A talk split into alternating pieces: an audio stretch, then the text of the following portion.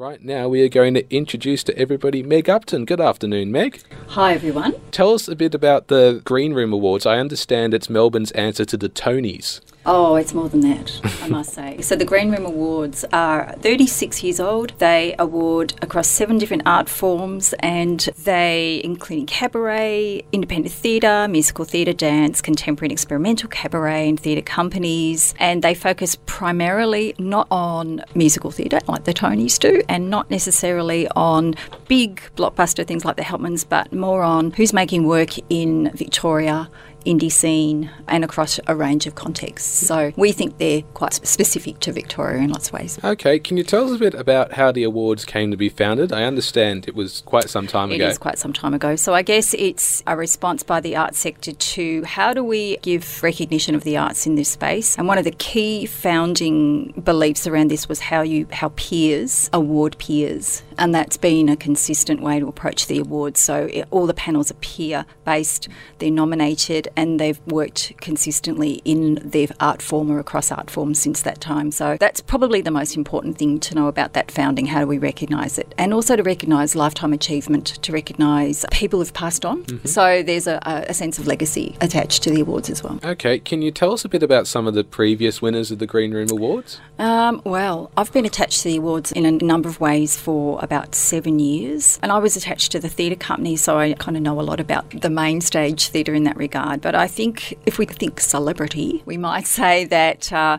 people like Tim Minchin have received awards in their early parts of their career, Rachel Griffiths in the early parts of her career, Julia Zemiro, Eddie Perfect, Rachel Mazza. So people who are really kind of embedded in our art scene now have come through the Green Room Awards. So it's really exciting to know that the Green Room have contributed to their artistic journey. So there's, I suppose, if we're talking celebs or people mm. we might know, there's some people who have received Green Room awards in the past year. Okay, can you tell us how Melbourne's arts and culture scene differs from other cities in Australia? So, why do the Green Room Awards stand out above all others?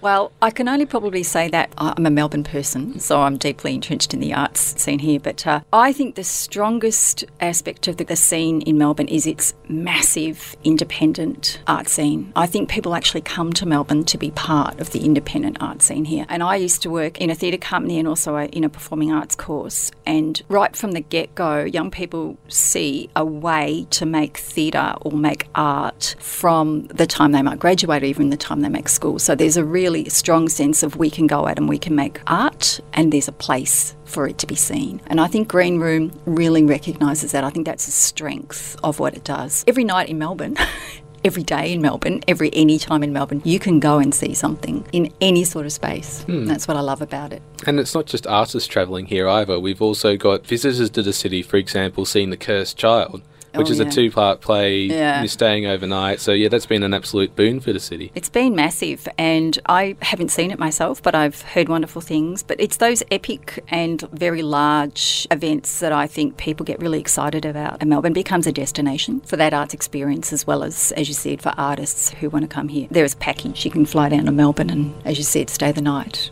and do the whole experience, which I think is funny. I think experiencing the arts in that way is something that Melbourne does really well. Another question I have is what's the process for being nominated? So, when do people begin looking at and nominating their peers? So, that can happen right from the beginning of the year. Panels are confirmed. There's a lovely, rich turnover of panels as well, members of panels who come, go. Some there's some longevity and experience, and there's new people. So, right from the beginning of the year, online, you go onto the Green Room Awards and you can register your show according to which panel you feel will best assess it. And then the nomination process, every panel sees X amount of shows. For example, the independents see hundreds of shows, whereas in something like opera, it's probably going to be more contained because there's less production of that due to expense and it's a different art form. And then the nomination process, the final nomination process happens later in the year. And then, as you know, the nominations are announced. So it's right across the year, right across the performance year. We see with the Oscars, for example, that they try and cram their so called Oscar bait movies into the end of the year. Does a similar thing happen with Melbourne's arts community or?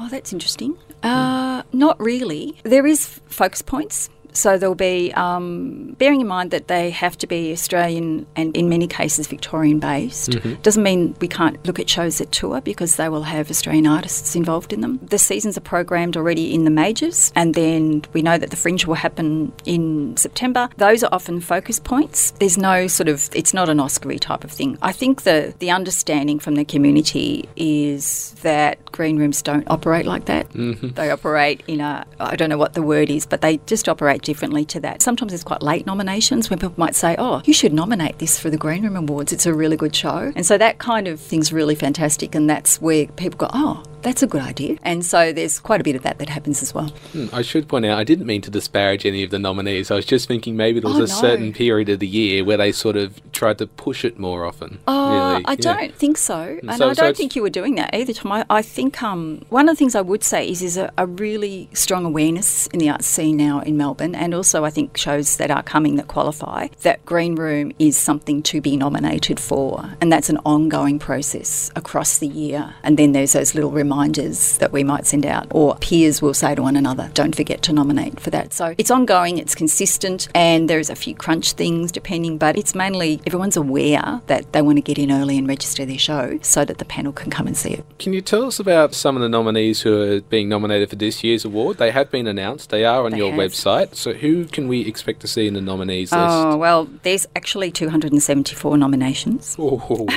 Wow. for 62 awards. There's four major awards as well that have been announced. So I'll talk to those first and then I might look at the broader categories. So we've got a lifetime achievement, a technical achievement, a Geoffrey Milne, and um, outstanding contribution to cabaret. So they've been announced. So one of the, if I just briefly tell an anecdote, one of the great privileges I had this year in my role is to organise the Lifetime Achievement and the Technical Achievement Awards and convene a special panel for that. And then I had the great delight after that process was completed to call the nominees. And the Lifetime Achievement Award winner who's already been announced is playwright Patricia Cornelius, and the technical achievement is for Rosalind Odes. And so Patricia has also just won a major playwriting grant, an international playwriting grant, and she's worked very much in feminist theatre, marginalised voices and stories. And I think she's a much loved playwright, pulls no punches, puts it out there. The people and the stories you see on stage from her writing, I think, speak to a whole range of different people. So I'm really thrilled thrilled that she's been given that award, and she was absolutely thrilled to receive that phone call. Mm, so that's one person. But look, gosh, there's there are a lot of there them. are a lot of them, and I think one of the great things too is that we recognise seven different art forms, and that's why there's so many nominations. And I think with the feedback we get from sector is that's a really great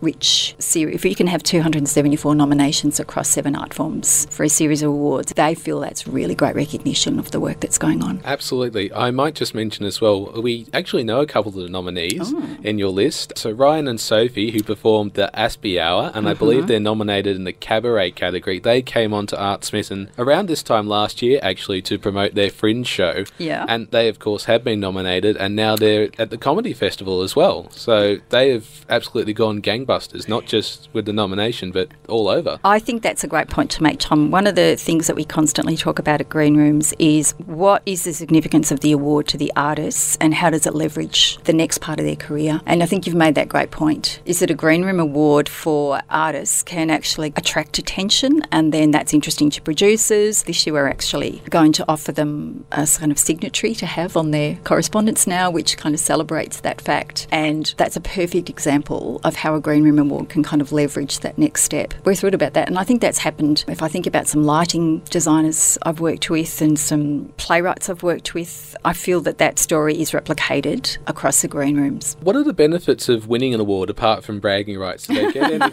do they get any uh, special bonuses as part of the green room? Uh, look, it's they get a trophy, mm-hmm. um, and they get a photograph, they get fame and glory, they get a drink. Um, so the celebration at the awards in itself is a true celebration.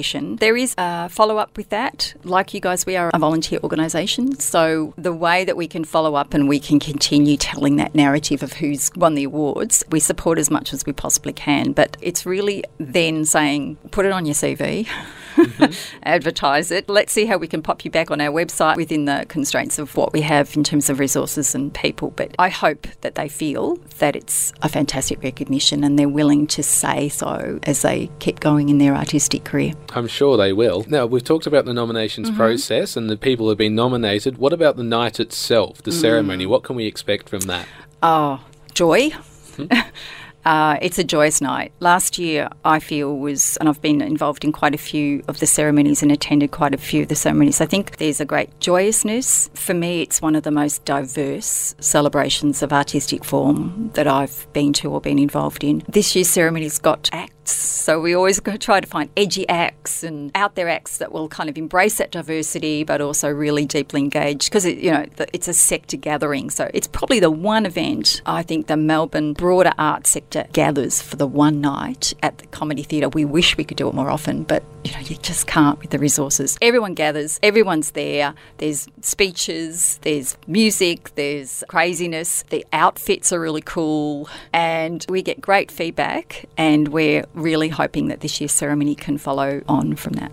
What about, well, can members of the public see the show? Is there any way they're yes, able they can. to do it? Yeah, yes. they can book tickets. There's um, information online for mm-hmm. how they can book tickets. And that's available also on the Facebook page for the Green Room Awards. So absolutely they can book tickets and attend. Mm. And of mm. course, you've got a website, you've got socials. We have a website, we have socials. It's really difficult to not find it, to be okay. honest. And there'll be additional publicity coming out as we keep kind of rolling out the publicity. Hopefully, the awareness will be there. But certainly, we welcome the public. So please bring your friends. Excellent. Uh, Portia, have I missed anything? Have you got any no, questions at all? that sounds great. No. I enjoyed it all. No, mm. there we are. Cool. Can I just say, for the younger artists out there, one of the things that I think is really great is we really encourage younger artists to come too because I think there's a great aspirational aspect to the Green Room Awards in terms of I can be on that stage, I can have my work nominated, I can have my work seen by peers. I like to think that there's that aspirational aspect to the Green Rooms. Well, Meg Upton, thank you very much for making the time to speak to us today here in the SYN Studios. We've enjoyed having you. We've enjoyed hearing all about the Green Room Awards. And yes, we wish you all the best with the night. Oh, I, I think I forgot to ask, when is the night taking place? April the 1st. So April April Fool's Day. Opening of the Comedy Festival at the Comedy Theatre starting at 7 pm. Wear your best clothes. Right, there you are, people. Wear your best clothes.